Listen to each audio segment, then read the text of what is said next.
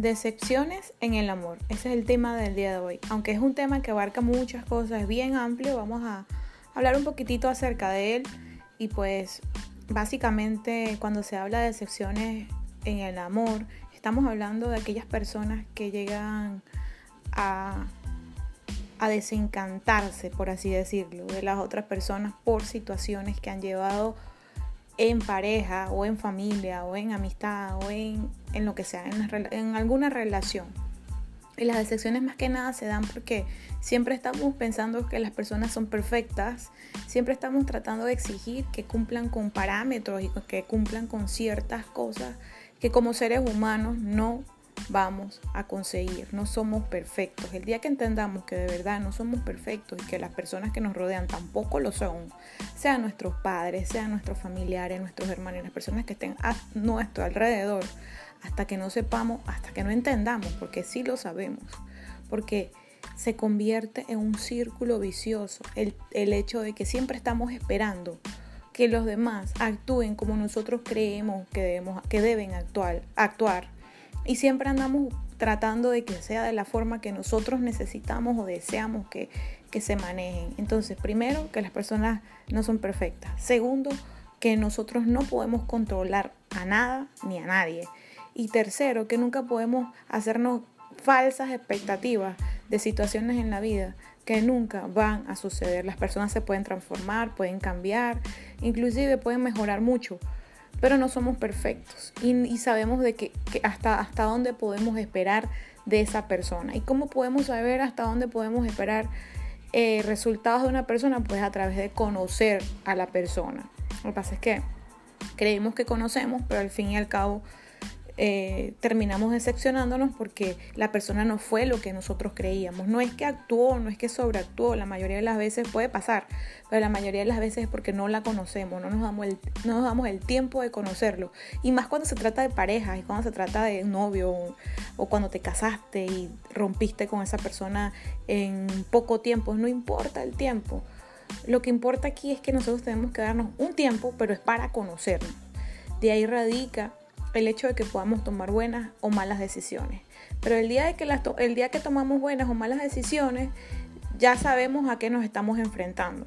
El tema es que siempre terminamos diciendo, no era, no era lo que yo pensaba, no fue como yo creía, y nos hacemos esas falsas expectativas y esas grandes exigencias que muchas personas, aunque se vea perfecta, aunque se vea correcta, aunque se vea bonita, en algún momento se va a equivocar. ¿Y sabes por qué?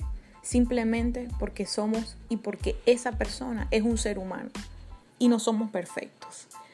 Entonces, a la medida que le bajamos a la exigencia, en la medida que le entendemos que no somos perfectos y a la medida que vamos conociendo a las personas, entonces vamos entendiendo que las decepciones no existen si de verdad nosotros esperamos sabiendo y nos detenemos aceptando a las personas tal cual como son y no como nosotros queremos o como las vimos nosotras. Ay, no, es que yo no era lo que, tú no eras lo que yo creía o yo pensé entre creencias y pensar, entonces se nos va, se nos van de secciones.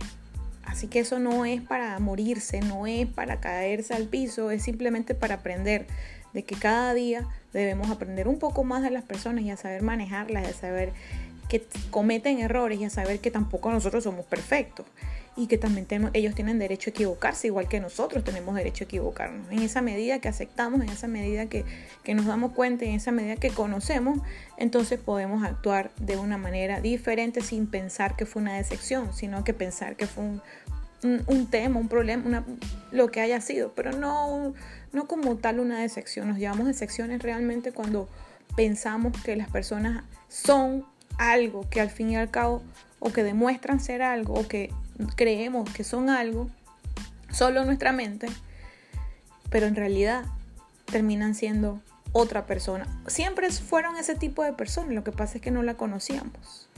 Y ahí radica, en eso radica el tema de evitar las decepciones de alguna manera. No se trata de evitar o no evitar, porque en la vida siempre vamos a tener altos y bajos, pero sí estar claro de cómo podemos bajarle al tema de que ya estoy cansado o cansada de las decepciones. Todo el mundo me decepciona. Por favor, bajémosle un poquito a eso porque la verdad es que nadie decepciona a nadie. Si usted no se dio o tú no te diste el tiempo para conocer a la persona, eso es otra cosa.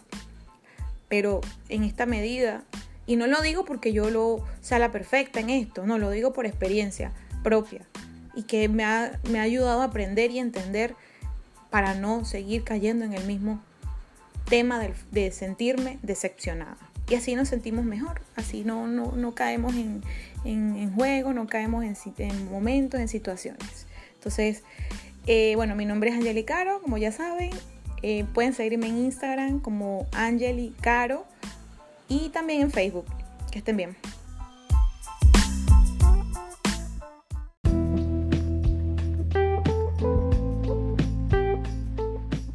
Vamos a hablar el día de hoy sobre la queja. Bueno, hemos escuchado distintas definiciones, personas que nos quita energía, que no es bueno para la salud, que es lo peor que puede existir en una casa o en una empresa, lo que sea, porque de alguna u otra manera estás reclamando, te estás quejando y eso no te deja vivir, porque a las otras personas no le afecta tanto como a la que se queja. Bueno, ¿quién no se ha quejado en la vida de muchas cosas? Uno en menor grado que otro, pero creo que todos nos hemos quejado de cosas en la vida. Pero una de las claves para dejarse de quejar o para bajarle un poco a la, queja, primero es aceptar, aceptar las situaciones, aceptar a las personas y permitir, permitir que la gente viva, permitir que la gente sea y, y, que, y nosotros dejar de, de, que, o sea, dejar que los demás sean, porque los demás pueden ser, pero otra cosa es que nosotros al fin y al cabo queremos que las cosas se hagan como nosotros queremos y entonces ya dejamos, ya no estamos permitiendo que la persona sea.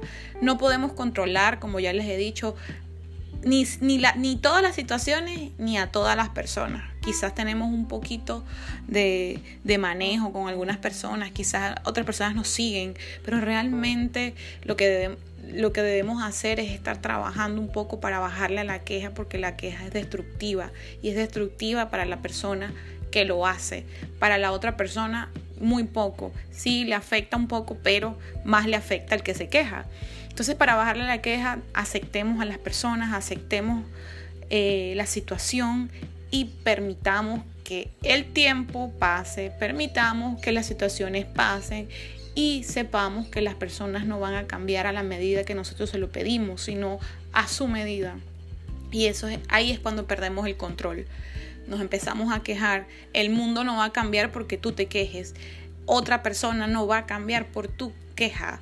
Y eso es lo que tenemos que entender. Las personas cambian cuando toman la decisión de hacerlo. Y por eso es que dicen, si los demás no cambian, cambia tú. ¿Y qué es lo que debemos cambiar nosotros o qué es lo que debes cambiar tú? la manera en que ves el mundo, la vida y a las personas. No somos perfectos, el mundo no es perfecto, la gente no es perfecta y por eso debemos dejar de estar quejándonos y mejor ver qué podemos hacer nosotros para estar más tranquilos sin exponer a nadie, sin criticar a nadie, sin eh, que otra persona salga eh, perjudicada a partir de nuestra queja y nosotros hacer nuestra parte y nosotros crecer, enfocarnos más en nosotros y no tanto en lo que hacen o dejan de hacer los demás, porque la mayoría de las veces cuando nos quejamos es porque los demás hicieron o porque no hicieron, porque el gobierno hizo o porque no hizo. Entonces, de alguna u otra manera, cuando tenemos el, ese mal hábito de quejarnos, siempre lo vamos a hacer, siempre lo vamos a hacer y siempre vamos a buscar una excusa para hacerlo, un medio para hacerlo, una forma, porque es un mal hábito, una mala costumbre, nos habituamos a quejarnos. Y en esta sociedad con tantas cosas, más todavía nos alteramos y más todavía queremos estar en esa onda que solamente nos perjudica a nosotros. Si queremos mantener nuestra energía, si queremos mantenernos positivos, si queremos dormir en paz, si queremos estar tranquilos y felices, debemos eliminar la queja de nuestra vida. Cuesta un poco, pero hay que ir poniendo en práctica, pongan en práctica esas dos cosas. Acepten, acéptense y dejemos vivir y permitamos que la gente se, se, maneje o haga de esa como desee, pero que no nos controle y no nos manipule esa situación a nosotros.